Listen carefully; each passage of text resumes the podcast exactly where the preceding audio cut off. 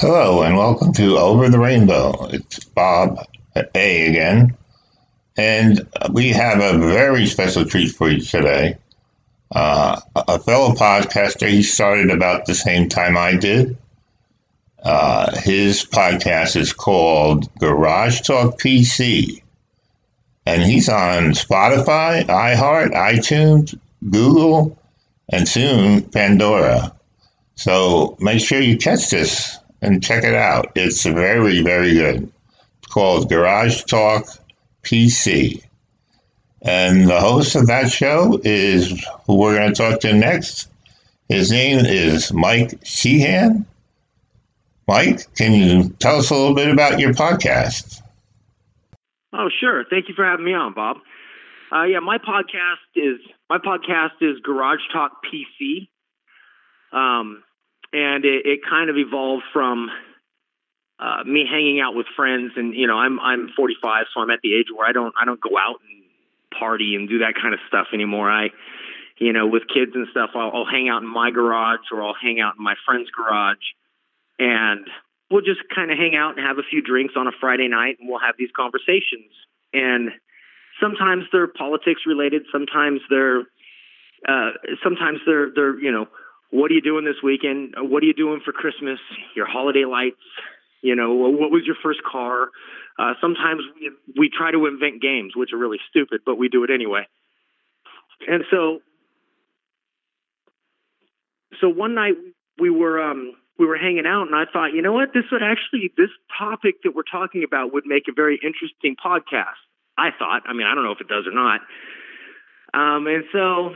I bought a mixer, I bought a few mics, and downloaded the software and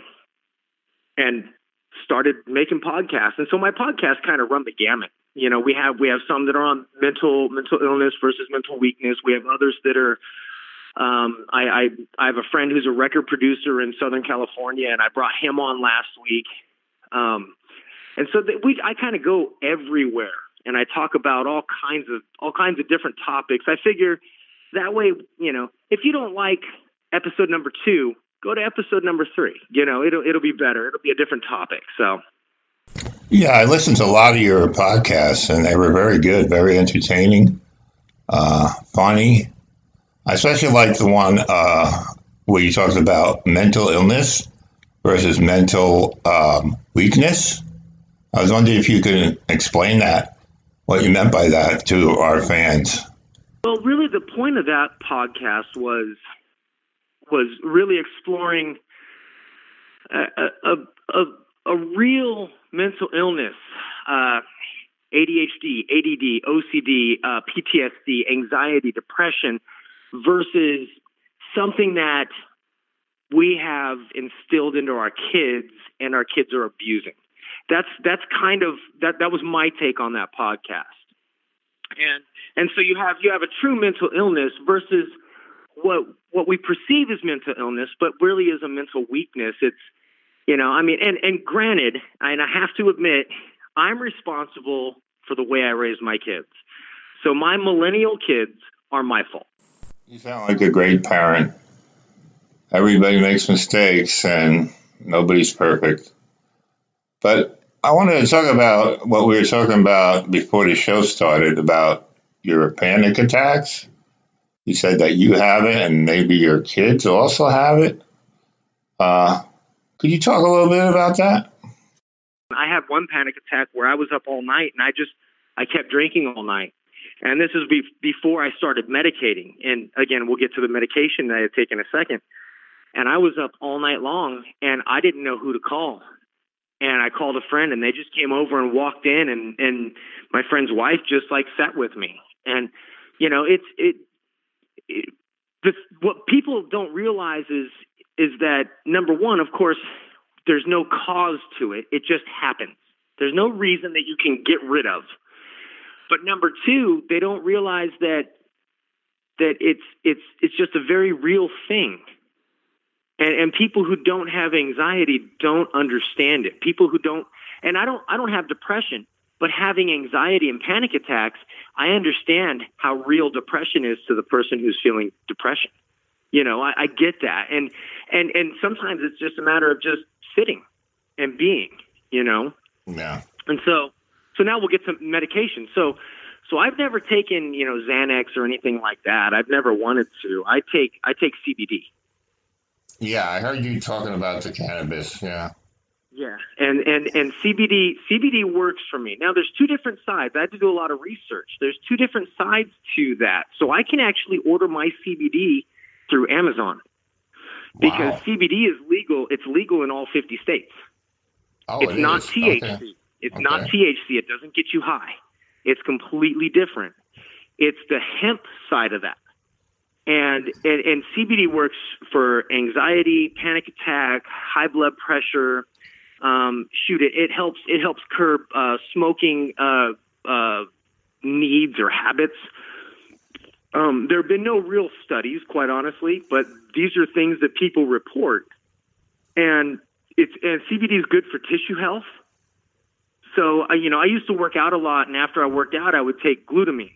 And glutamine is good at tissue repair, but so is CBD. And so I take oil. I take it in the morning, and then I take it in the afternoon when I get home from work. And I haven't had a panic attack. Yeah, this is the first I heard of it, but I mean, it might be a good thing for anxiety. I don't know. I haven't. I guess I don't. I'll tell you, it's worth trying. It's worth trying. There's a couple things that you need to know that are good things. Number one, you're not getting high. Number two, it's totally natural and legal, so you're not going to pop positive on a drug test. Because it's not THC, it's not the psychedelic side of that. It's from hemp plants versus actual cannabis plants. It's a little bit different, and it truly is legal in all 50 states. CBD is not illegal, and you can go to a smoke shop if you have a smoke or a vape shop near you. If you walk in and ask them about CBD, they have a bunch of different CBDs that you can try. Some of them have a little bit of THC, and that's because they're allowed to sell something like 0.3%, but no more. Now, do you get any side effects like paranoia or anything like that? Oh no, not at all. Okay. I don't get tired. I don't feel burnout. I don't get energy from it, but it doesn't take energy away from me. It just, you know, I used to take a CBD vape. And that works a little quicker. Now I take the oil, though. It takes about an hour to start. So I wake up in the morning, and one of the first things I do is I take the oil. You put it under your tongue. It's sublingual. Okay. And it comes in a dropper, and you put it under your tongue, and you just keep it in your mouth for about 45 seconds before you swallow it. That way it has a chance to start absorbing. And it takes about 45 minutes to start kicking in. But, you know, I wake up in the morning. Right then, I don't have anxiety, so it keeps the anxiety from coming on. Okay, I have a problem that most of the time I'm okay, but there's a certain time of day, like from 10:30 to 1:30, and a lot of times, you know, I'm working, where I'll go into this anxiety, depression, and it's hard to play it off. I try to eat right and all that, but nothing works. It's just this time period. Let me ask you a question, though.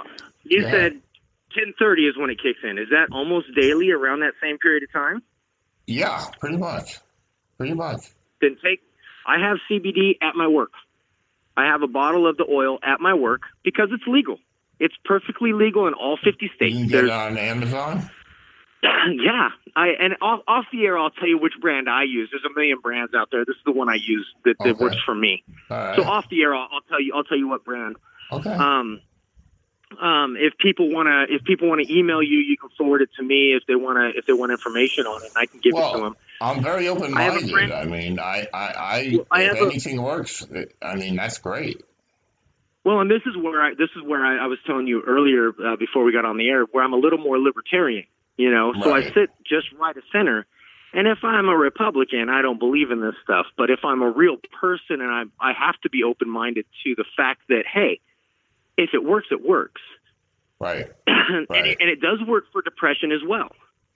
There is, a placebo effect, and sometimes that makes you feel better. Like my son, I think he has anxiety, but I think he handles it through his religion, which so. But I'll tell you what, if it works, it works, right? It's worth trying. I mean, there's no harm. Trying. The other thing I do is I go for a run. When I feel anxiety, I put my headphones on, I put my music on, and I go for a 5-mile run. That'd be great if I could do that. I can barely walk, so. I know, but that helps too, though, is the thing, going for a drive personally never helped me. That just escalates it. That doesn't work for me very much. And I know I listened to your podcast, you say you get a little anxious when you're driving with other people in the car. Yeah, I do, a little bit. So obviously that's not a great thing for you. But I mean, it's it's worth a try, and there's no dosage, so you can't overdose on CBD. Okay. There's no way to overdose on it. So what you do is like mine. I take 1.5 milliliters in the morning, 1.5 milliliters at night, and I started at 1 milliliter a day, and I worked up, and this is what seems to work for me.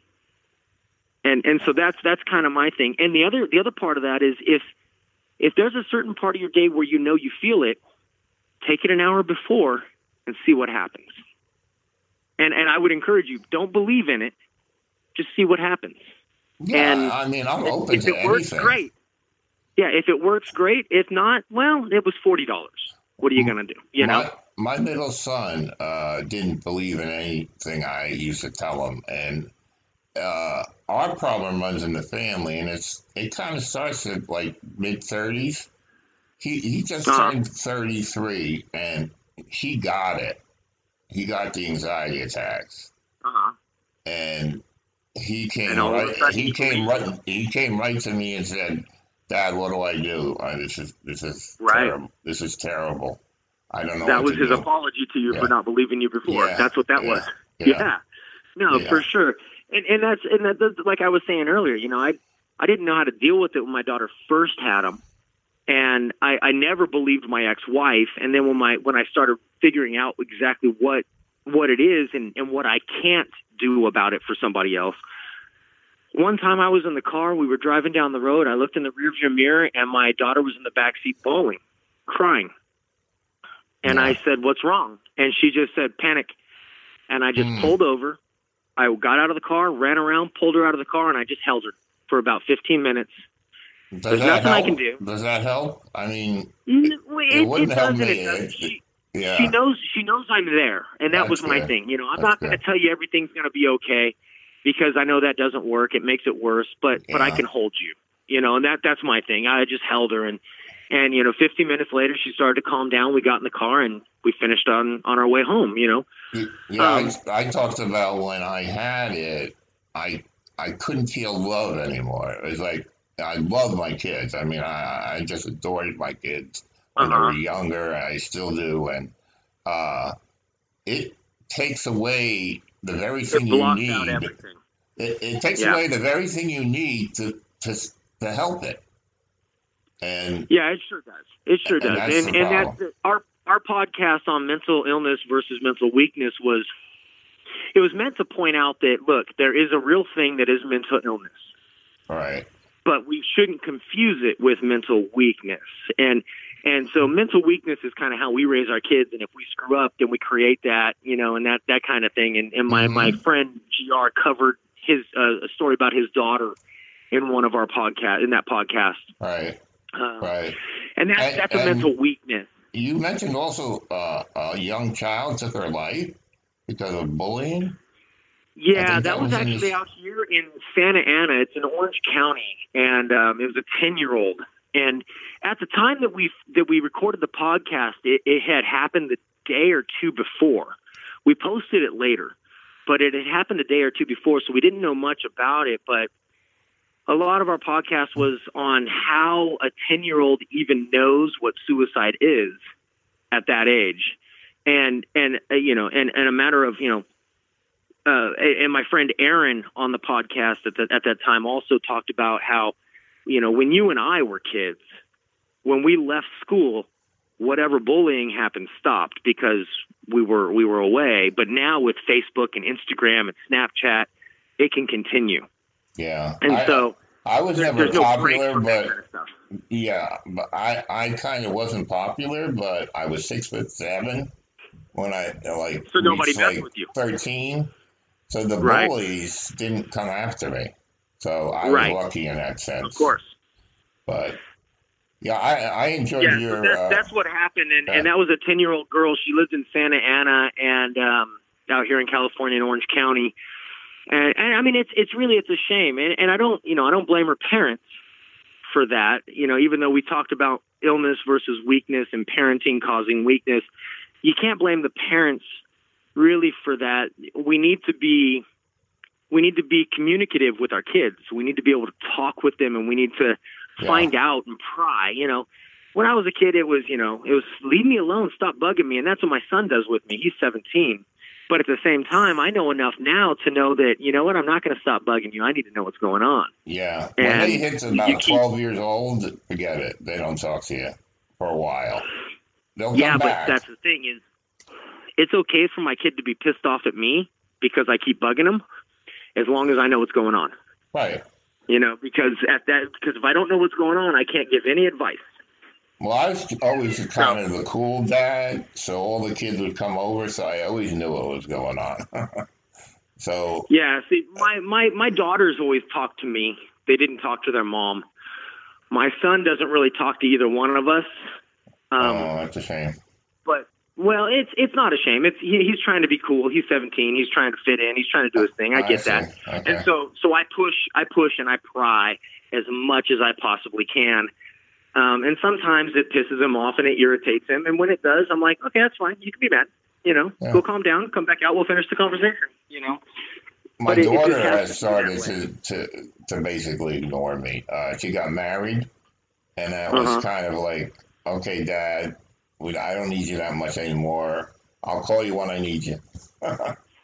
So, well, that's not a bad thing either. That's a good thing. Yeah. I mean, you know, I know you said you're agnostic, you know.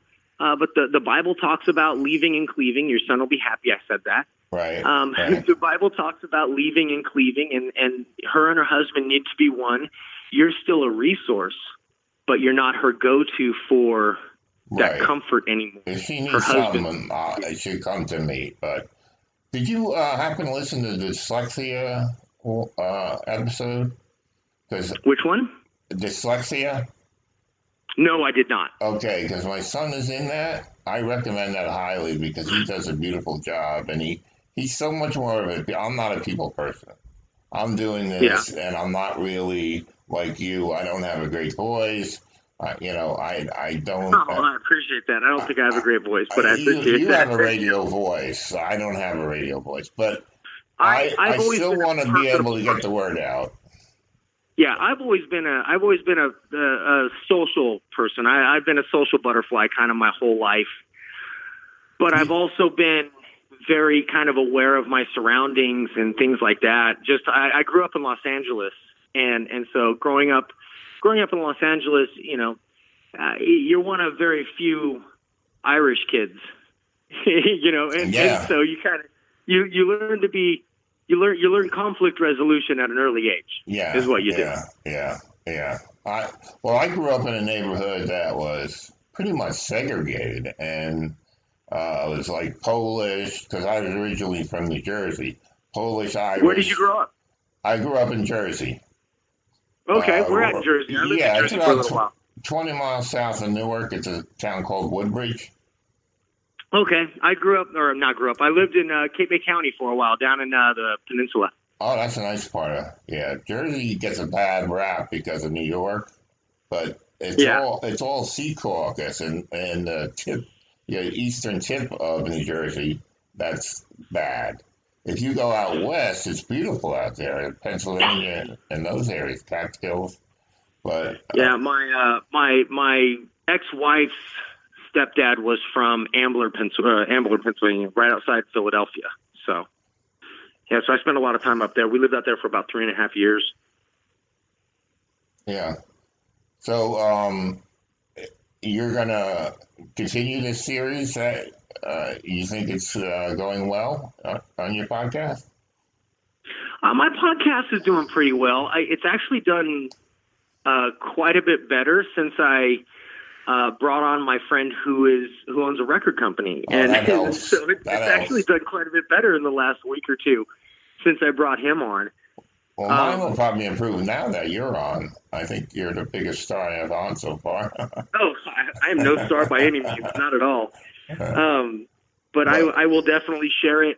So I have a Facebook page, Garage Talk PC, on Facebook, and I'll share it on there. As soon as I see it up there, I'll share it. Okay. It's a little unorthodox, and I haven't figured it all out yet. But, you know, all I have is time. So I'll eventually get this thing going. I mean, you do a lot by yourself, and that's hard to do. That's something I'll be honest, I'm scared to do, because without someone to play off of, or someone to disagree with me, or someone to spark the conversation, that's got to be tough. Well, I just interviewed a guy who was a psychotic. It was very interesting, and so I'm going to start. That's up on your podcast, right? It's not there yet, but I'm editing it right now because I had a few editing problems, so it'll probably be up there within the next week or so. This person was completely psychotic for like 4 or 5 years. And finally he ran naked in an ice storm, and they picked him up and they put him in a mental hospital. But the good thing about it is that he recovered and he wrote a book. So I plugged his book. Wow. And he's doing great. So, you know, it's not. Awesome. I can't wait to hear that. I'll listen to that for sure. That sounds awesome. I mean, there's just these, you know, because people don't know that you're crazy, they'll say, but they don't know what mental illness is. It's not you're crazy. Right. I mean, there are some people that they can't bring back. You know, their 12 personalities or something happened to them, but most people can recover. I have a friend who, my friend Ziggy, he's on a few of my podcasts, and he was in, he was in Desert Storm. He was in Desert Shield. He was in the second one, I believe. All right, yeah, I heard you talking about that. Yeah, he was in the 101st. He was a line medic, and I did a Veterans Day podcast with just him. And the stories he tells are amazing. And he is actually one of the people that turned me on to CBD. Wow. Because he was on all kinds of medications for his PTSD. Right. And when he discovered cannabis and CBD, he switched over to that, and he stopped taking all of those other medications. And it really helped. Now, is that legal? Is it legal in California or any other state? It is legal in California, yes. Okay. You can't transport across state lines when you're talking about weed or pot. But now he's taking CBD, and he's on actually he's on a much higher dose than I am, way higher. But it's actually helping him out quite a bit, and it's got him off all of those meds. Wow. See, a lot of the meds, they change serotonin levels and things like that, but in a certain aspect, that's masking a symptom. It's not fixing the problem. It's just keeping it from happening. And so, now granted, I'll be, I got to be honest and say that CBD might be the same kind of fix, but CBD is a much more natural fix in that respect. Yeah. Whereas if I'm taking Xanax every day and I don't take Xanax, I'm screwed. But if I take CBD and I don't take CBD one day because my shipment's not here, I'm okay. Yeah. I don't have any withdrawals or anything like that to deal with. So I'm open to it. If you want to listen to one of my favorite podcasts that I've done, it's Veterans Day with Ziggy. Okay. It's actually it's amazing. He and I just let him talk, and he talks about his enlistment and why he enlisted and going to Fort Campbell and getting hooked up with the 101st. And, you know, and 4th of July, when 4th of July rolls around, we'll probably do another one or maybe what's the next military holiday? I can't remember if it's Memorial Day or Labor Day. I can't remember. Yeah. Memorial Day. I might do another one within Memorial Day and post it on Memorial Day so we can continue our conversation. Did he have real bad experiences? Like, did he experience, like, real bad shit? Or He did. But he was also one of those people that really liked being in the shit. He liked being at war. Yeah. He wishes he could still be, but he can't. He's actually 100% disabled from the military, and he's only maybe 40. He's 100% disabled, though. He did, I want to say, 4 tours. I might be wrong. I mean, it might be 3. It might be 5. I can't remember. But I want to say he did 4 tours. He was one of those. He was one of those people who loved being in the military, loved that job, loved doing that work.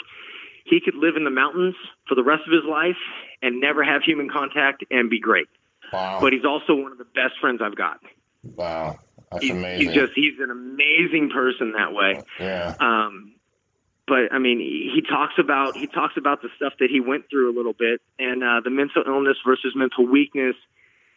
There's also another one that we did. I'm trying to remember which one. I can't remember now which one it was. You did a political show. I enjoyed that too. We've done a couple.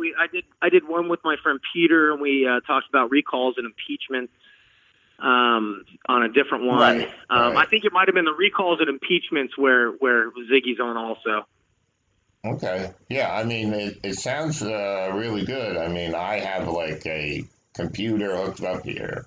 I don't have a lot of money invested in this, but you know, if it gets big, then that's different. But right now, I don't know where it's going right now. But see, my podcast is a little silly. I talk about a number of different things. So I post every Thursday night. Oh, okay. This Thursday I'm posting one on holiday shopping with my friend Greg, and it's kind of funny. It's kind of silly, and it's. You know, it's kind of stupid. I have another one kind of on backup that I actually hope I get to post soon, and it's on movies and the mafia. Okay. And we talk about movies and mafia movies and stuff. And so I kind of run the gamut with my podcast. Yeah. I try to make it kind of something for everyone. I don't try to fall into a niche with regards to that. Mine is basically trying to talk about mental illness and raise awareness and trying to erase the stigma that's out there, which is, I mean, that's why I'm Robert A., because I don't want my friends to know about this. I don't even tell them, because you know how people are. I mean, well, see, I think the stigma exists more in those of us who are older than it does in the younger generation. You might be right. So the younger generation that listens to the podcast, I think a lot of them can relate. Okay. I really do. Because my son said I should, you know, come out all the way. I mean, I'm coming out, but I'm afraid to come out, you know, in front of my friends, and they're gonna judge me. Let's be honest though. Those who are real friends will still be friends. Yeah, but then will they treat you differently? That's what I'm afraid about. I mean, and if they do, they're not real friends. I mean, let's face it. You know, I mean, my friend Ziggy, who I know him as Paul. Everybody else knows him as Ziggy. I've known him since he was like 15, and I was like 18 or 19. So maybe he's 42, I guess, at this point. But I mean, I know what he deals with, but you know what? He doesn't want to be treated different, and he's my friend. And if he's my friend, then you know what? I'm not going to treat him different, and that's the way it is. And if I did, then I'm not a real friend. To be quite honest, if they hear that you're in a hospital, oh my God, he's in a hospital. You know, he's crazy. They're locking him up. And the truth is, if you go in a hospital, they don't let you stay anymore. Your insurance runs out. Bye bye. And yeah, that's true. Oh, that's totally true. And that's a whole other podcast. But honestly, that's a whole other podcast. And I actually know a lot about that. At 23 years in healthcare, working in hospitals. Yeah, I agree with you 100%, but that's a whole other 2 hours of stuff. Yeah. You know, but you're right, you know, and the most they'll do now is if you go to the right hospital, the most they'll do is a 72-hour psychiatric hold to make sure you're okay. Right. And then whether you're okay or not, they're still releasing you. It's just a matter of whether or not they release you with a recommendation to see a psychiatrist or psychologist or not. Exactly. You know, and that's really all it is. Yeah, I agree with you. Yeah, our healthcare system is ridiculous. Yeah, I want to get the word out, because what happens is they have these clinics and they have psychiatrists in these clinics, and they're not proactive. They're not. They don't really. Not at all. But if you get a good psychiatrist, which I've been going to a new one, and he's helped me a lot. You have to pay. They don't take insurance. Oh yeah. So that's a big problem, because a lot of people don't have the money.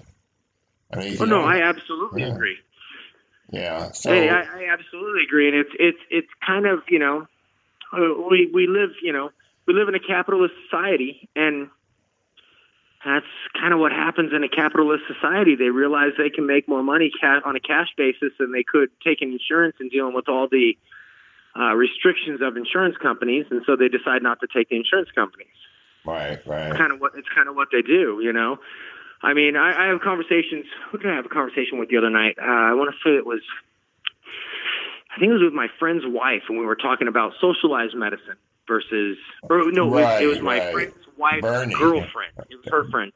Bernie's socialized medicine. Yeah. Well, I mean, Obamacare. Let's take Obamacare. Obamacare was meant to be the precursor to socialized medicine. Mm-hmm. And the problem with it is, and I actually wrote a paper on this when I was in my master's program. So I have a doctorate in education. Oh, I have a master's in healthcare administration. Wow.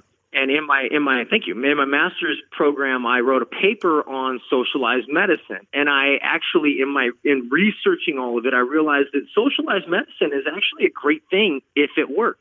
Yes. But it's population based. Yeah. And so in places like Iceland and Greenland, socialized medicine works great because population is small enough they can control everything. Right. In places like the UK and Canada, socialized medicine doesn't work because the population's too large. And then you take it to a place like the United States where, I mean, we've been a capitalistic society for so long. Yeah, we're not used to switching over to socialized medicine is, I mean, just the process of doing that alone is a huge hassle. But the population, we have 175 million people living in the United States. And there's no way that socialized medicine will ever work in the United States. I think it's double socialized medicine now. 300 million, I'm pretty sure. Yeah, I could be way off. I could totally be way off. I'm just pulling numbers out of my butt. That's right. But the point is, we have way too many people for socialized medicine to work. That's the problem. Yeah. If we had a population where it would work, I, as somebody who leans right, would be completely on board with socialized medicine. There's a place for it. There really is. Did you hear that on one of my podcasts, I read off some statistics about 33% of people in America are happy and the rest say they're not happy? Say that one more time. I'm sorry. Only 33% of Americans say they're happy. Yeah, but happy with what? That's a generic statement. Yeah, I mean, it is kind of generic and it's opinionated maybe, but you know, I believe because I know a lot of people that just they're not happy, and in a society like this, we all should be happy. I mean, we have so many things. Yeah, I know. I hear you. I agree. Let me tell you something funny though about that. It's kind of related. So I grew up in Southern California, and I mean, California is a horrible state to live in. It is. Really? We are the third largest economy in the world, and we have the highest gas prices in the United States. Yeah, the highest average gas prices, and it's because of our California state laws. And so, you know, quick short story on that. If Arizona is running short on gas, they can pull from Nevada. If California is running short on gas, we can pull from Arizona or Nevada, but then we have to re-refine it in our refineries to meet California emission standards. Uh-huh. And that costs money. And we, in this year alone, we've had two refineries go down, one in March and one a couple months later. And with that, gas prices shoot up. And so California's kind of screwed itself up, to be quite honest. But I moved from California to New Mexico, from New Mexico to Tennessee, from Tennessee to New Jersey, and I chose to come back to California. Now, part of that is because California's home to me. Another part of that is because being born and raised in L.A. and Los Angeles, I can't live in New Mexico or Tennessee or New Jersey. No. They're too small for me. I need a bigger area. I don't mind the cold. I just need a bigger area. I need more people. I don't want to run into the same three people all day long. That's what North Carolina. I don't want to piss North Carolina people off, but I just can't get used to it. I was born and raised in Jersey, and down here, if you say something, it's not politically correct. They're a little more sensitive. So. Oh yeah, but you were also born in northern Jersey, which is more New Yorkish. Yes. Right. Yes, definitely.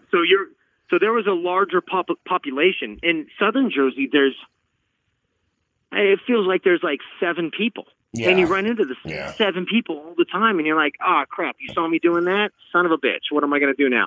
Yeah. So I moved back to California, and there's all these people talking about, oh, I'm leaving California, I'm leaving California. And here I am, the guy who moved back to California, and I'm like, well, you know what? I'm not leaving California. I moved back here for a reason. I'm going to stick it out, and it is what it is. I mean, it really is. Yeah, it's a beautiful state to look at. It's a horrible state to live in. I went out there. I was going to live there in San Diego. My daughter went to Point Loma her first year of college. Okay. So I figured, my daughter will be out there. I'll be out there. But it happened to be 2009, which was when the banks went bad. In the middle of the recession, yeah. Yeah, and I couldn't believe it. Everybody told me the same thing. 6 weeks ago, I'll have 5 jobs for you in a second. Now, I don't know. I had 2 interviews in 3 months. I ran out of money.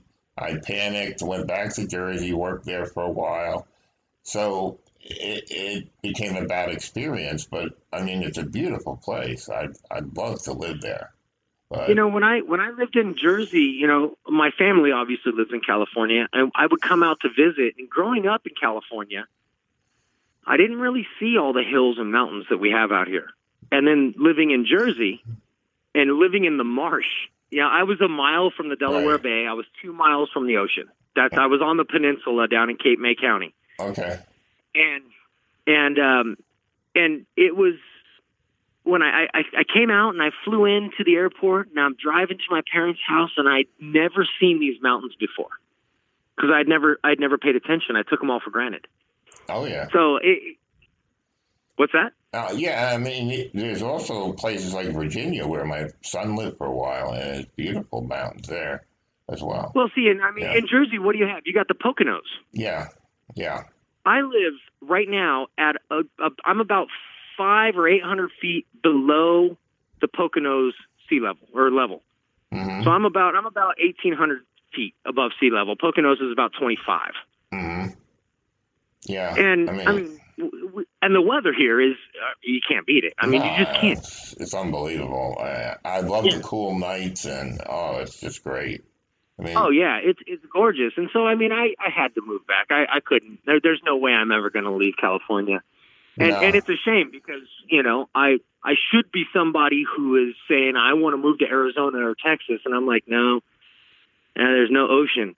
I can't go. I like to go to the ocean. I like to go to the beach. My son went to Texas, Houston, Texas, to take a job there. And he wound up hating it. He hated it.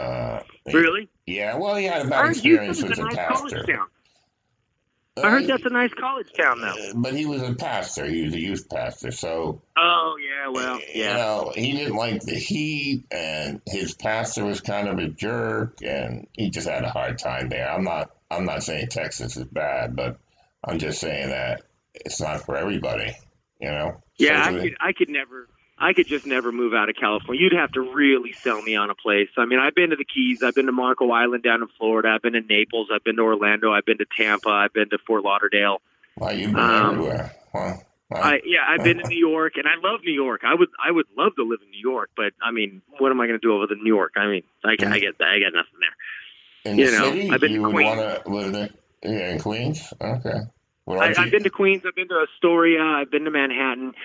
My ex-wife has a cousin that lives in Astoria, and so we actually went out to Astoria in Queens for a little while, and that was actually a really nice place. I thought it was really neat. You know, I thought that was really great. You know, there's so many people, though. See, that's what I like. I like a lot of people. Oh, yeah. If you like people, that's the area. I mean. Yeah. Yeah, no, totally. Southern California is that for me. There's a lot of people out there. Oh, yeah. You know. And I don't know. I just think I would get along with people out there much better than here. I don't know why. I just think that's true.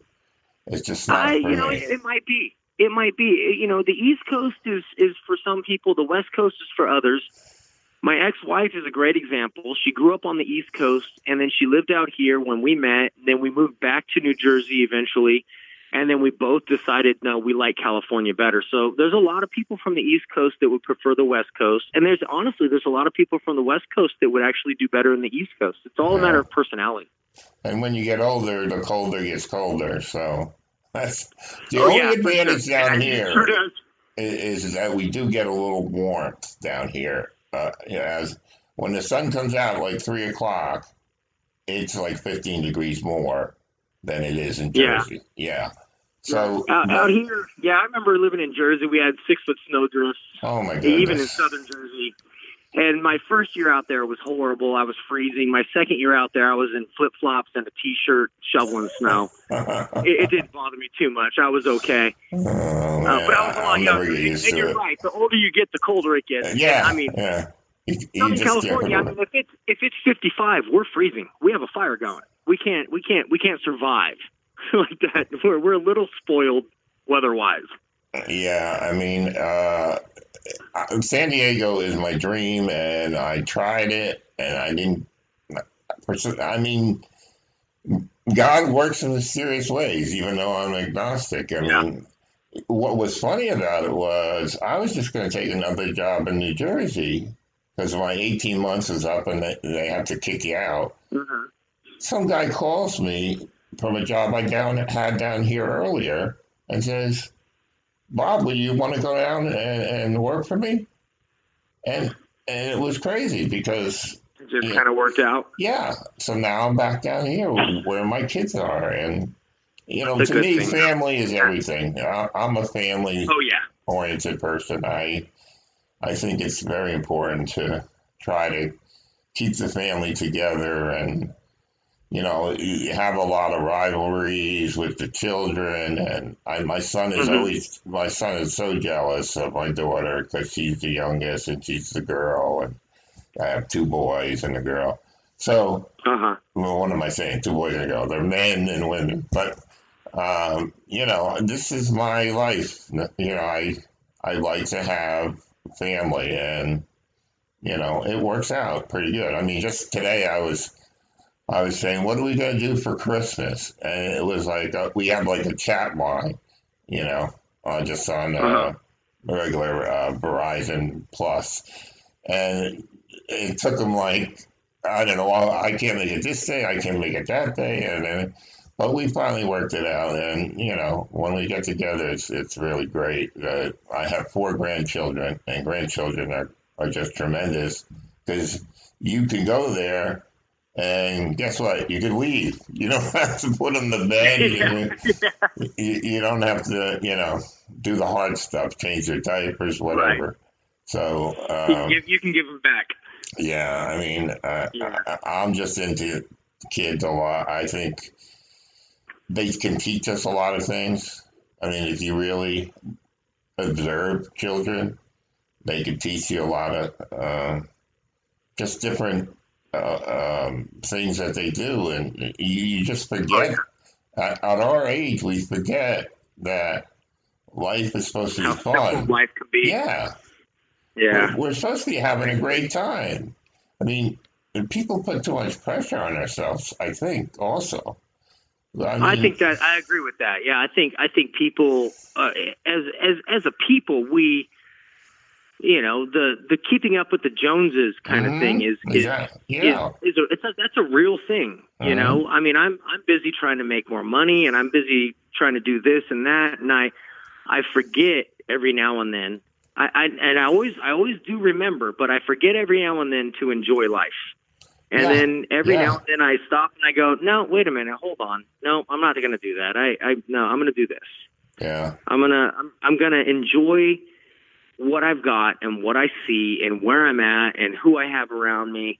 And yeah, it's real easy to forget that. And that's just the world we live in, quite honestly. And you know, just to get the message out that, you know, people do have problems. They have anxiety problems. They have depression problems. Yeah, they sure do. And you know what's funny is we all have anxiety, and this is one thing that came up in my mental illness versus mental weakness podcast. Right, I remember that. And it's true. We all have anxiety. Uh-huh. We all have a little bit of panic.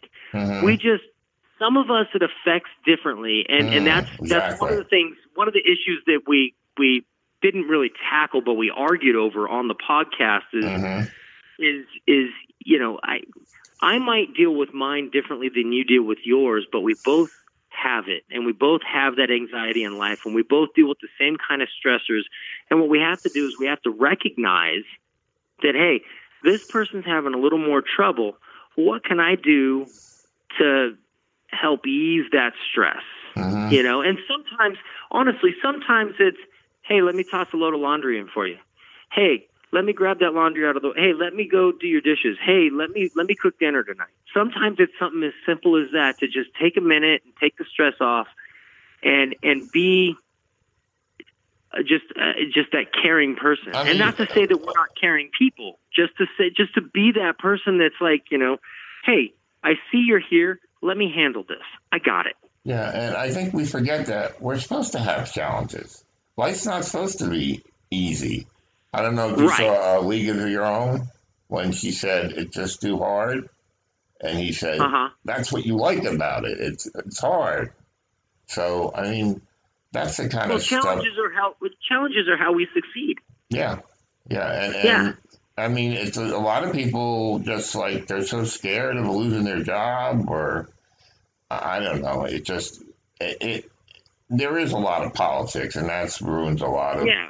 But sometimes, like I was saying early in the beginning, sometimes, you know, like I was having a panic attack. I'm on the floor, and my friend and his wife came over, and she just sat with me. She didn't try to make it better. She was just there, and he was sitting over on the couch. She was on the floor right next to me, and that was enough. Yeah. It wasn't anybody going, everything's fine. Get over it. It wasn't anybody going, everything's going to be okay. It was people just going, hey, I'm your friend. I'm here. Right. And that more often than not is what we require. You know, it's the whole like village. It takes a village to raise a kid kind of thing. Yeah. You know, I mean, my son was here the other night, and his battery was dead the next morning, and I was at work, and I had a real busy day, and I had told him the night before, if you're going to stay here, make sure your car's running, because I can't be bothered tomorrow morning. I just can't. He's like, no, it'll be fine. Well, my friend down the street came up, jumped his car, you know, took care of him, made sure he got to school. It takes a village. And it's that kind of a thing where, you know, no one put that stress on me. That would have destroyed me for the day, and I had a really important day at work, right. And that would have ruined it. And nobody, not my son, not my friend, nobody said a word to me. My ex-wife let me know later in the afternoon, because she knew I had a rough day, and she let me know later in the afternoon, hey, this happened. Just so you know, it was okay though. And so, you know, the whole takes the village thing is that's an important thing, and I don't think it stops with kids. No, you know. You surround yourself with friends. I honestly have 5 or 6 people I consider friends. And I consider them friends because I know that they will do that for me. They'll drop that stuff for me. Right. And, you know, everybody else is an acquaintance. Everybody exactly. else is someone I know. And those 5 or 6 people, I know that, you know, if I got arrested and I was in jail, I could call one of those 5 or 6 people and I would be bailed out and they wouldn't judge me. They wouldn't say a word. And it's that kind of a thing. It takes that yeah. core group of friends to really be that for you. When I was growing up, I had they called it the gang. We were the gang, and we weren't cool. Uh-huh. We weren't jocks. We weren't geeks. We weren't potheads. We were just kind of in the middle, and we had maybe 5 to 10 people that were really close, and we're close to this day. I call up a couple of them, you know, every week, and we talk, and, you know, right now I'm living alone. It's not the best situation, but, you know, it's not so bad either. I mean, you got to accept what your limitations are. And one limitation I do have is I drive people crazy because of my ADD, because they'll say something, and then I'll say something, and I'll be like, wait a minute, when did you say that? And it'll get all confusing.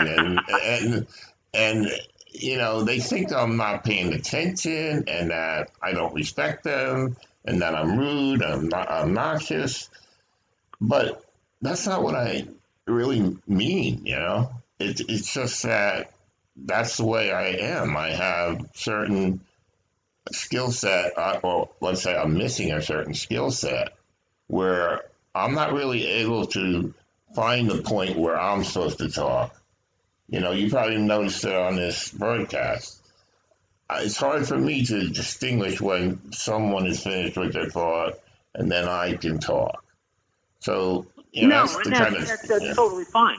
Yeah, there's nothing wrong with that. You know, I mean, but, from a podcast standpoint, you don't want a whole lot of dead air, so that's totally fine. You step. So I think I actually just did it with you. You step on the end of somebody's sentence as you know they're finishing up, and that there's nothing wrong with that.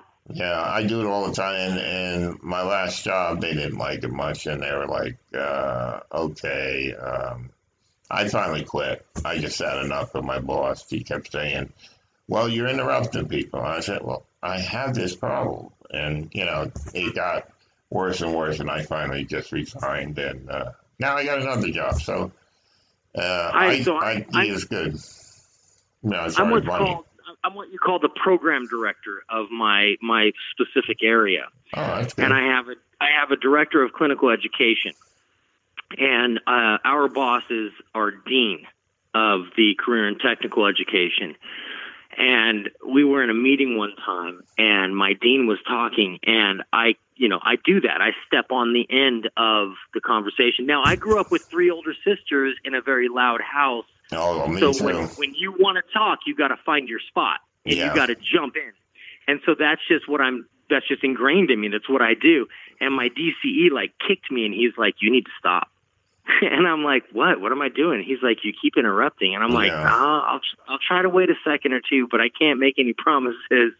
So I totally understand that. It doesn't bother me. Yeah, it drove my boss crazy, and she was just like ready to fire me, so I just left. I mean, yeah, I think that's what people need to do. You have to be able to, you know, in this, especially in this day and age, if you sit there quiet and you don't say anything, people will keep talking. You have to start speaking, and then they'll shut up. And I'm one of those people. If I'm talking and you start speaking, I get the cue, and I'll stop talking. I have no problem. It doesn't bother me, you know. Yeah, but at the same time, I think that I might have had ADD as a kid too, because, you know, I can't sit still on the phone. I get up and I'm pacing my house right now. I have to pace. I have to walk back and forth, and so it's really tough when I do a podcast. A lot of times I'm standing up, because I have to stand up to talk, or I'm moving and I'm bumping the table and I'm making noise, and you know, it is what it is, and people will figure it out. And your good friends will, but there are other people that don't accept it. They say, well, you make stupid mistakes. Why do you do that? You're a smart person. What's going on? And I try to explain it to them, but they don't get it. And I have dyslexia, and that is really horrible. I mean, I'll write a sentence. At the same time, if I may say, those people can kiss your ass. Yeah, that's true. That's my view on the world and on life. And if somebody's got a problem, they can take it up with me. It better be a real problem, because if it's not, then they're the problem. That's with dyslexia. It's hard because it's hard to read, and it's especially hard to write. And I write documents. I write good documents, but I have to proofread it like 6 times. So I'm working 6 times harder than the average guy to get my document right, and it's frustrating. And nobody understands that. Yeah, and I'm a super focus because of my ADD. I have super focus, and I'll do something for 2 hours, burn myself out, and then I'll just have to hang out for a while. And at work, they're like, "Why aren't you working? You know, why are you heads down working and keying?" And I'll just tell them, "Look, this is the way I am. I super focus. I get a lot of work done." And then I have to take a break, and that's hard for people to understand. Yeah, and, you know what I tell people is and try this sometime, honestly, because I tell people all the time, I'm like, look, you need 8 hours to do 8 hours worth of work. I need 4, because that's me. I'm the same way. I get in, I get it done, I get out. And I mean, you want 8 hours worth of work? I'll give you 8 hours worth of work, and I will do 8 hours worth of work in the time it takes that guy to do 4 hours worth of work. Right. And I'm going to be way more productive. So when I'm done, I'm done, leave me alone, back off. Yeah. No, I totally get it. I'm the same way. Other people are just spinning their wheels. That's the real truth of it. I mean, there's so many people that just spin their wheels. They're not thinking, they're not planning things out, and they're just doing. No, you know what they're doing, quite honestly, is they're sucking up time on the clock, as far as I'm concerned. Yeah. Those are people that are going, hey, I have this I got to get done in the next 8 hours. I'm going to take all 8 hours to do it. And me, I go, hey, I got to get this done. Mm-hmm. Let me get it done. Mm-hmm. And I get it done. And they're like, well, I was working in a neonatal intensive care unit, right? I'm a neonatal pediatric specialist. Right. I was working in a neonatal intensive care unit. And my supervisor came in, and at the time, we were really only supposed to take care of 3 kids at a time, but we were really slammed, and I said, look, I'll take those 6 kids back there because I can do it. And so I grabbed this wheelie chair, like as a raised chair on wheels, and I would wheel over, wash my hands, when I just wheel from radiant warmer to radiant warmer, and I'd move back and forth. And she came over and she's like, what are you doing? You've been sitting down all night. And I'm like, you know what? I'm doing my job.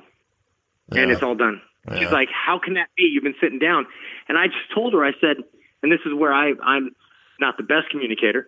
I said, look, I have amazing time management skills. Yeah. I'm sorry. And she had 2 kids that were totally fine. And she couldn't deal with those 2 kids, but I dealt with 6 in the back in a chair the entire night. Yeah. And so, people don't necessarily understand other people unless they wish to. I think that's the thing, so you have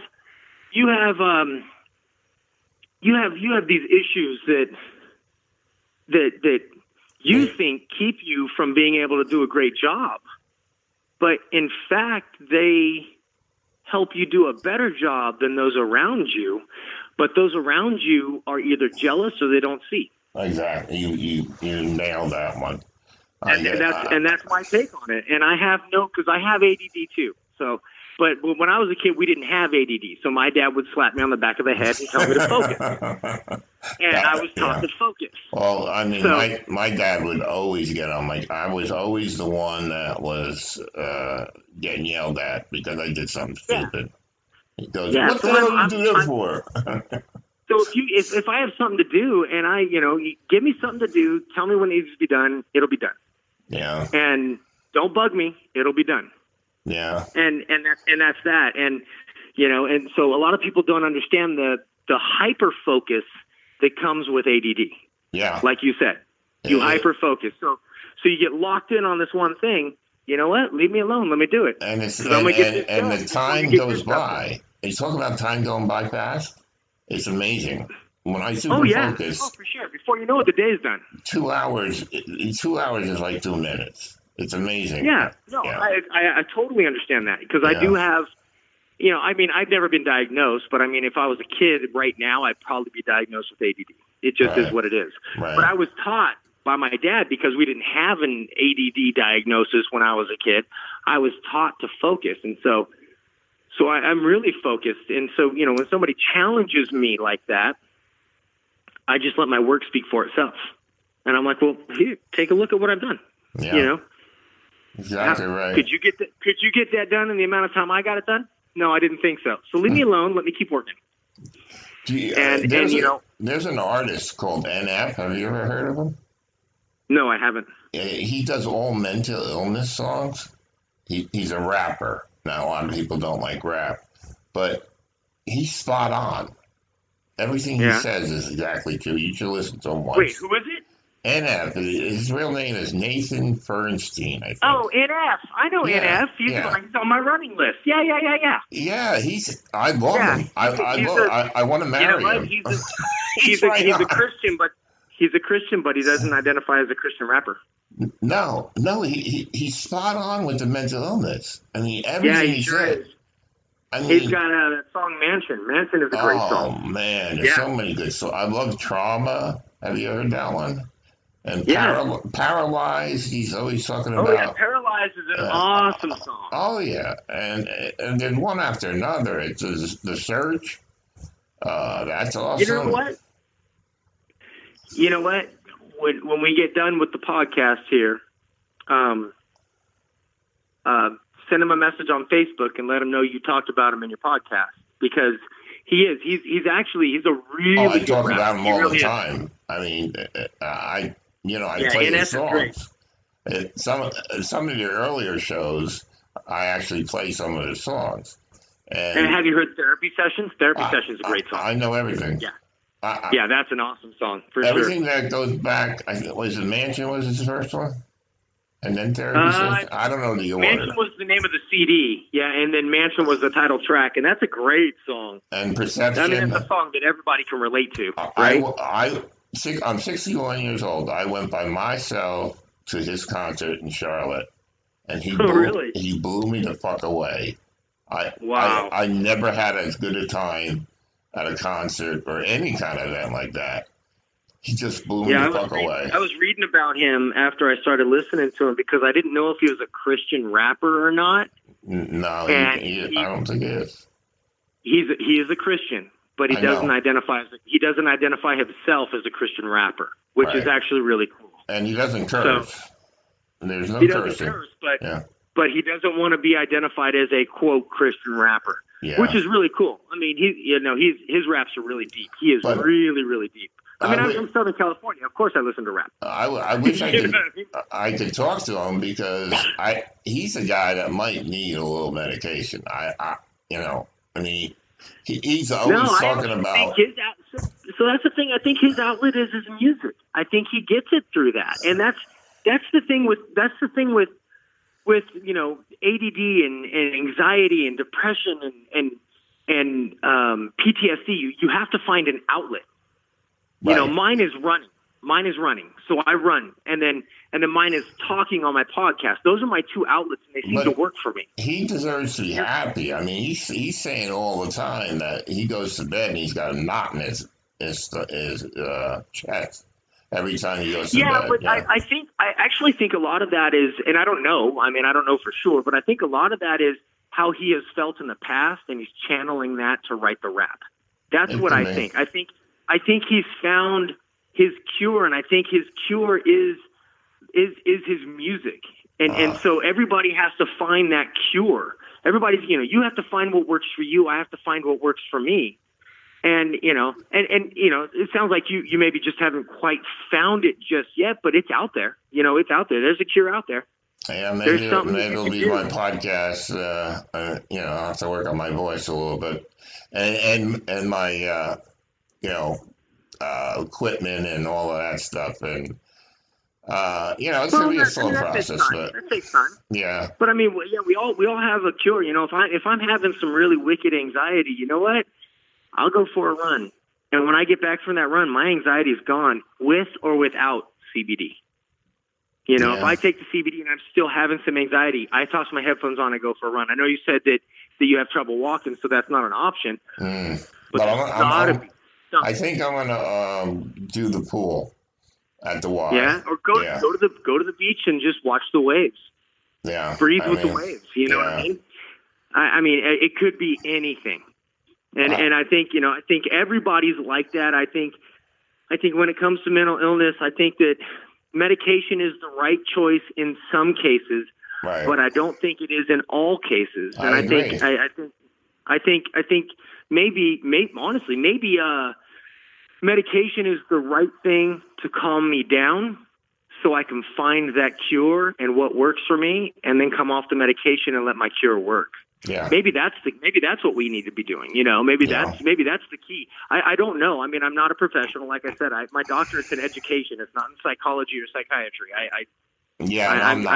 I just live it. That's the problem. I live it. Exactly. And, well, and I think a lot of times living it is more educational than going to school for it. Sometimes you can't explain it to a person. You know. Yeah, I honestly think that, what did I always hear? I always heard, this is totally sexist. So I apologize now. But I heard somebody say one time, he keeps telling me, we're talking, I was at work one night when I lived in Jersey, and he goes, the reason that women go get degrees in psychology is because they're trying to figure out what the fuck's wrong with them. I thought that was funny. Yeah, and I think that's a good one. Yeah. Well, that's a horrible sexist joke. I think that anybody with a psychology degree, I think there might be a little piece of that where you're like, well, I mean, I took psychology classes and I know about the id, the super id. I understand that stuff, but at the same time, there has to be an understanding of the individual person. All right. And going back to NF, I think he's figured out what works for him. Man. I've figured out what works for me, and I think that everybody just needs to kind of figure it out. Sometimes it's an easy fix, like mine running. Sometimes it's not so easy, like you're having trouble figuring out exactly what's going to work. A lot of times it's music. I listen to all kinds of music, and NF just stops me in my tracks. He just he speaks to your heart. That's what he does. Yeah. Yeah. And I like, he knows what he's doing. I think the truth is what we sometimes, for some reason, we don't speak the truth. But in songs, but in music, we do. Music is the voice of the soul, of the emotion. It's that ultimate outlet. And you know what's funny is I have a friend who gets anxiety, and what works for him, it's not, like for me, running. That's what works. For him, talking. Yeah. I'll go over there and I will just shut up. And I have trouble shutting up because I'm social butterfly. I talk. Mm-hmm. But I'll just shut up and I'll just let him talk. And he'll talk and he'll talk and he'll talk and he'll talk.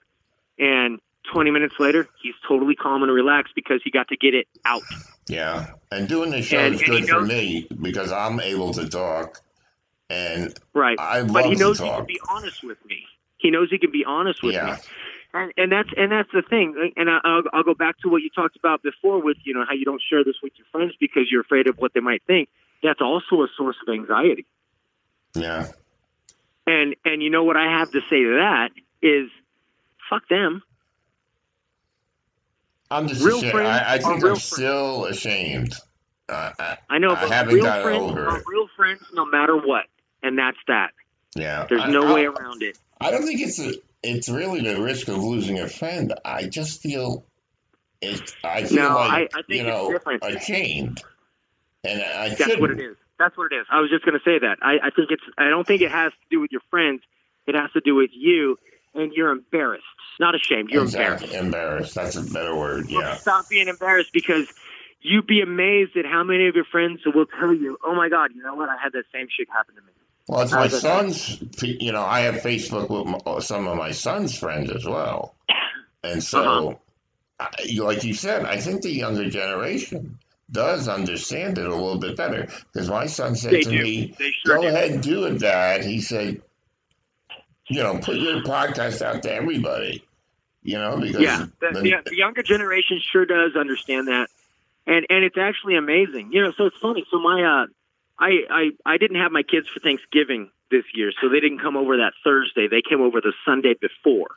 And my younger daughter, my older daughter just got married. My younger daughter's actually dating a girl.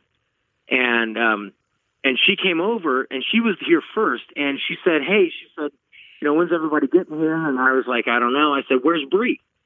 And she goes, well, I didn't know if it would be okay if she came over. I didn't want Cassidy, who's her older sister. She goes, I didn't know if Cassidy would be comfortable with that. And I said, you know what? Fuck that. This is my Thanksgiving. She's always welcome at my house. Yeah, and that's all it took. That's all it took for her to just be relaxed and be like, okay, cool. Next time she's coming over. Done. You had a subject on gay. The guy was saying that is gay this, is gay that. Why do you become gay? That was in my mental illness versus mental weakness, I think, podcast. Yeah. And is it ingrained or is it a choice kind of thing? I strongly believe it's you're born that way. That's it. I will honestly tell you that I personally believe, and I didn't say this in the podcast because I was taking, you know, I told you earlier, you got to have an opposition. So I took a different stance. Mm-hmm. So I didn't say this in the podcast, in my podcast, but I believe that there are some times where someone's confused, but there are some times where it's ingrained and it's just who they are. And either way, you have to treat it the same. You have to be understanding. You have to be loving. You have to be a friend, a father, a sister, a brother, a son, a daughter. You got to be that person regardless. You have to, because that's the only way they get through whatever they're going through. Mm-hmm. And if it is a choice, they'll get through it and they'll move on. If it is ingrained, then they know that you understand and you still love them. And that's the most important thing, is that with any mental illness, that you know that there's this group of people that whether they understand or not is irrelevant. They love you and they're there for you. And that's all that matters. And that by itself relieves anxiety. Yeah. That by itself helps cure depression. You know what I mean? That stuff goes a long way. Just somebody going, okay, that's cool, you know. And so I'll tell you another story. It's really funny. So I have a friend. My friend's name is Tommy. Mm-hmm. And I had to be 19, 20, and I was the only one of our group that had a girlfriend. Uh-huh.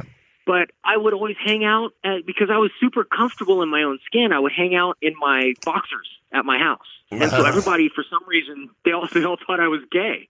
And somebody finally told me that, and I was like, what? And it really hurt my feelings that people thought that. Wow. And so I went to my friend Tommy, and I was, he was in his bed, and I was sitting on the floor, and I'm like, hey, bro, I'm like, do you think I'm gay? And he goes, sometimes. And I'm like, really? Wow. And he goes, yeah. And I'm like, and I just told him, I said, dude, you know I'm not gay, right? He goes, that's all I needed to hear. And that was it, done. Yeah. And and all of a sudden it was all gone. Just with that little exchange, you know, letting him know that, hey, you know I'm not. And he's like, that's all I just need to hear it from you. It shouldn't matter. I mean, last night I told my friend called and I told him I'm working on my podcast accidentally. And I kind of said, well, it's personal. I can't give it out. So I'll have to think about it. I'll have to think about it. I would encourage you to share it with them because share this one with them first, because I'll tell your friends. If you guys are listening right now, if you're real friends, and you will be there regardless. And that's that. You friendship doesn't go away over something like this. If you're a friend, you're a friend. End of story. And I'm concerned about my son's friends too. We'll find out, and I don't know. That's not, you know. I guess what you say is bucket, yeah. We all have tribulations. Yeah. We all have trials. We all have tribulations, Bob. We can't go through them alone. You're we just absolutely can't. Right. We simply can't. And your son might tell you God's there, and yes, God is there. I know you're agnostic, but God is there for you. I'm not totally agnostic, sometimes we need somebody in the flesh to tell us, hey, it's okay. And yeah. Bob, it's okay. Yeah. I'm telling you that right now, from one man to another, it's totally fine. I appreciate it. You are good. You are not alone in this stuff. And nobody listening is alone if you're having the same kind of problems. I'm thinking of Saturday Night Live. Did you ever hear that a guy that used to look in the mirror and goes, I'm good enough, I'm strong enough, and damn it, people like me. yeah, I heard that, yeah. Seriously. That was in a movie, wasn't it? Yeah, he made a movie. Stewart Saves His Family was the name of the movie. It was hilarious, yeah. I thought. Yeah, it was great. But, I mean, honestly, the truth is, you can tell yourself that all day long, but once you find out that you have friends that are like, hey, it's okay, a lot of it goes away. So my advice to anybody listening, and my advice to you personally, Bob, is, because I've lived that, share it. Share it with your friends. All right. Man, your friends. I gotta get the courage up. I know. It takes a lot of courage. It takes a whole lot of courage, and that's like the biggest part. I think NF will have to call me and tell me to do it. Can you get in touch with him? I want to do. That's the strongest. That's the strongest part is share it, and they say, "I'm all good." Yeah. And once you say that, like with my daughter, when she was over here, and I'm actually looking at the spot she was sitting in on my couch right now. When she told me that she was afraid to have her girlfriend come over because she didn't know if it would be uncomfortable, and I told her, "Hey, I love you. Yeah. You're my daughter. She's always welcome. This is my house. This is my Thanksgiving." And everything went away. And I expect next time she comes over for her to bring her girlfriend, because you know what? It doesn't matter if I lean right or left. It doesn't matter if I'm a super conservative Christian. It doesn't matter. That's my daughter, right? Those are my friends, and it is what it is, and that's that. And you accept that about your friends, and you encourage your friends. I wish the country would learn that instead of being so polarized. I mean, what? And that's. We can have a political conversation, and you and I will disagree on it, I think. Yeah, it's getting late on the East Coast here, though. But I'll tell you what, we'll do that on my podcast. You've been the best guest that I could possibly have. I mean, there hasn't been that many, but I appreciate that. You were terrific, and I'm indebted to you. This is the kind of thing I want to tell NF. You don't get to talk to celebrities. I just want to thank them. I want to say thank you, because I'll tell you what. When I see this podcast, or when I see this podcast posted, I will reach out to him. Not that I know him, but I'll reach out to him and I will bug the shit out of him and see if I can't get a response. For me to say thank you to him, and that's all I would say to him, because he hits. I mean, he what's the word? He justifies. He touches you. Yeah, he finds the exact right emotion and words to say that I couldn't even say myself, but he found it, and I'm like, wow, I can't believe somebody else is doing this, is saying this. And that's what I'm telling you, is that there's so many of us, and I'll include myself in that. There's so many of us out there that have those types of issues where, like mine's anxiety and panic. There's so many of us out there, and right now I don't have any, so I can be encouraging. Next time we talk, I might be having an anxiety attack, and I might need the encouragement. You know what I mean? But right now I can be that guy. And what and why don't we talk about it? I never see it on news, ever, except if somebody goes and shoots children, then they say he has a mental illness. But we don't talk about it in the media. I mean, all we're talking about is Trump is good, Trump is bad. That's it. I'm sick of it. Yeah, no, for sure. It's yeah, the whole argument. It's because that's what sells in the media. That's what it is. Yeah, breaking news. What sells. Yeah. That's what sells. They only talk about the things that sell. They don't talk about things just to talk about things. The media only talks about things that sell, things that are going to get them ratings. That's all they care about. Quite honestly, that's it. That's why podcasts exist, so we can talk about all the other stuff. Yeah, that's really important. There's no truth. I mean, did Trump help the economy? Maybe, but he didn't. I mean, it's all just we don't come together. We go apart, and that's wrong. I mean, I said on my podcast, and I'll say it again now. It's all media spin. You listen to CNN, you listen to MSNBC, to Fox, and Fox, you listen to Fox News. Even if you listen to Fox News, everybody has a spin, and you can't believe any one station.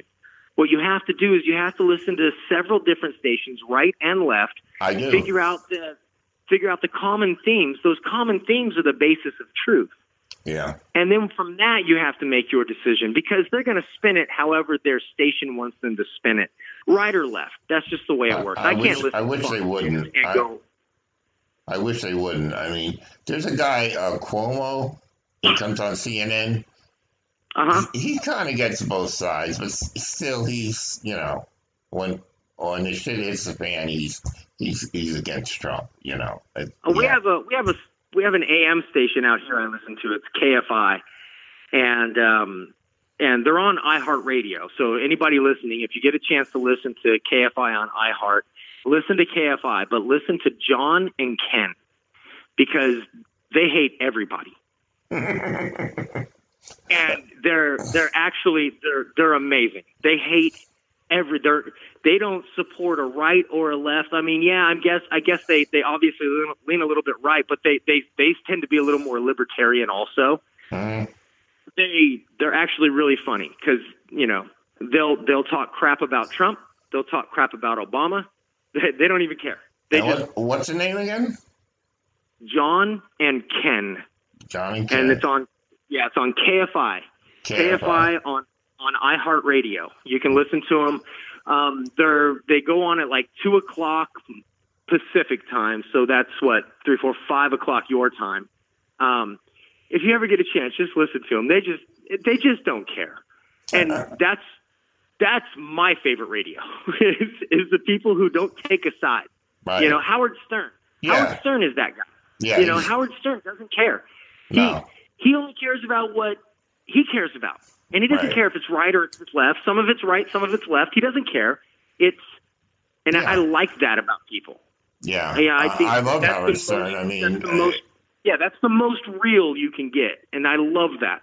And so I try to be that, even though I do tend to lean a little to the right, but I mean, come on. I take CBD for that. Because I lean to the left. So, I mean, I'm a real, passionate person. I hate to see people like, in Charlotte here, we have a lot of homeless. And it just, it breaks my heart. We have a lot out here, too. And if you give them money, they don't spend it on food. They go out and do their addiction, whatever it is. Right. But I mean, from a political standpoint, I hate the Rush Limbaughs of the world. Oh, yeah. People who are the extreme, and there's people on the left, NPR, there's people on the extreme left. I hate those people on both sides, because it's a skewed perspective. And it's not that I hate them. It's just a skewed perspective. I can't trust it. No. And that bothers me. There's a woman on MSNBC. I can't say it now. MSNBC? Yeah, that's it. That woman that's kind of the lead person on that station. Oh, I don't know. Oh, she's the worst. I can't remember her name, but I can't listen to her. You just have to. You got to watch both perspectives, and you got to ignore all the rhetoric that they throw out.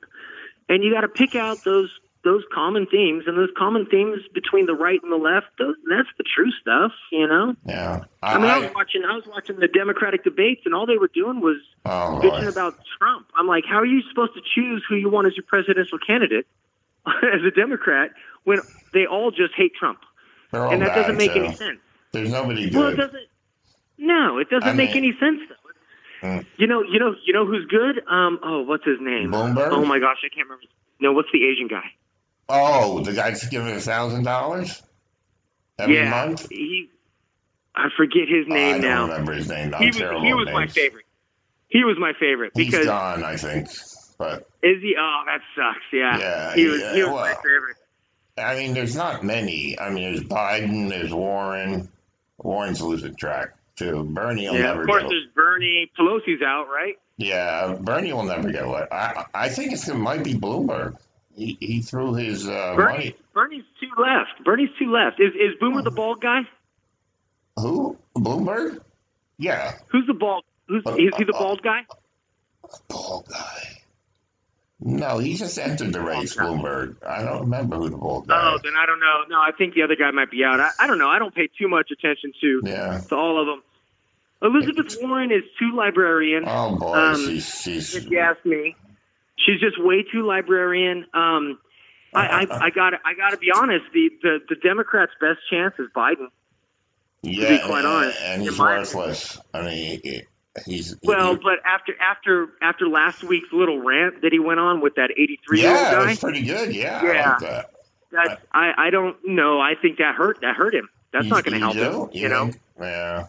No, Bernie's way too socialist even for Democrats. Yeah, Biden's a weirdo though. He's just weird. I mean, you know. Yeah, but he's got poise. He's got poise to him. So in the debates, he's got that poise that nobody else has. I think Trump's going to win again, but. Yeah, I don't think we have anybody on it. Yeah, I think right now it's probably between Biden and Warren. Yeah, I don't think Bernie's got a chance. He's even too left for some of the leftists. He's just way. Yeah, he's out of bounds. Yeah, I agree 100%. Yeah, he's a little too crazy. But you know what? It'll get there in 50 years. Bernie could win in 50 years. I believe that anyway. Bernie will be dead in 50 years. No, I mean a person. You mean like that personality? Yeah. You mean that personality? I know. I'm just teasing. But you know, because Medicare for all is something we should have, and we got to figure out how to do it. Medicare may not be there even when I get there. Well, I mean, we don't have to call it Medicare. We could just call it health care. I mean, it's but the thing is, you got to fund it. Yeah, that's the problem. See, that's the problem with Bernie, and that was the problem with Bernie in the last election, when in 2016 when he was going up against Hillary, is he wanted free health care, and they said, well, how are we going to pay for it? And he said, you don't have to; it's free. Yeah, and nobody could understand that. They were like, no, the money has to come from somewhere. It might be free to me, but who's going to pay for it? And he was like, no, it's free. What don't you understand about free? And he couldn't. Yeah. Well, he couldn't explain that. He's a little too extreme with regards. I think he's a little too extreme even for the Democrats. Yeah, I really do. He wants the very rich to pay for it. I think is what his final conclusion is. Yeah, I think it's going to be between Elizabeth Warren and Joe Biden. That's who I think. How about Bloomberg though? You got to check him out because he's got the money. So I think he might. He's got the money. You said he just entered though, right? Bloomberg did? Like 3 weeks ago. Yeah. I don't know. He might be the winner. That's my horse, I think.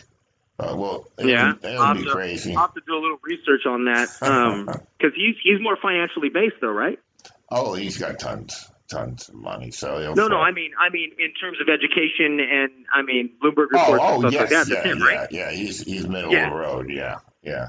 So, I mean, that's not necessarily, I'll be honest, that's not necessarily a bad thing. You know, if I'm going to sit there earlier and talk about how I wanted Trump because Trump is a businessman, if I'm looking at the left and I have to choose somebody, it should be somebody who's into business and finance. Yeah, right. Exactly. You know what I mean? And that would be a good race.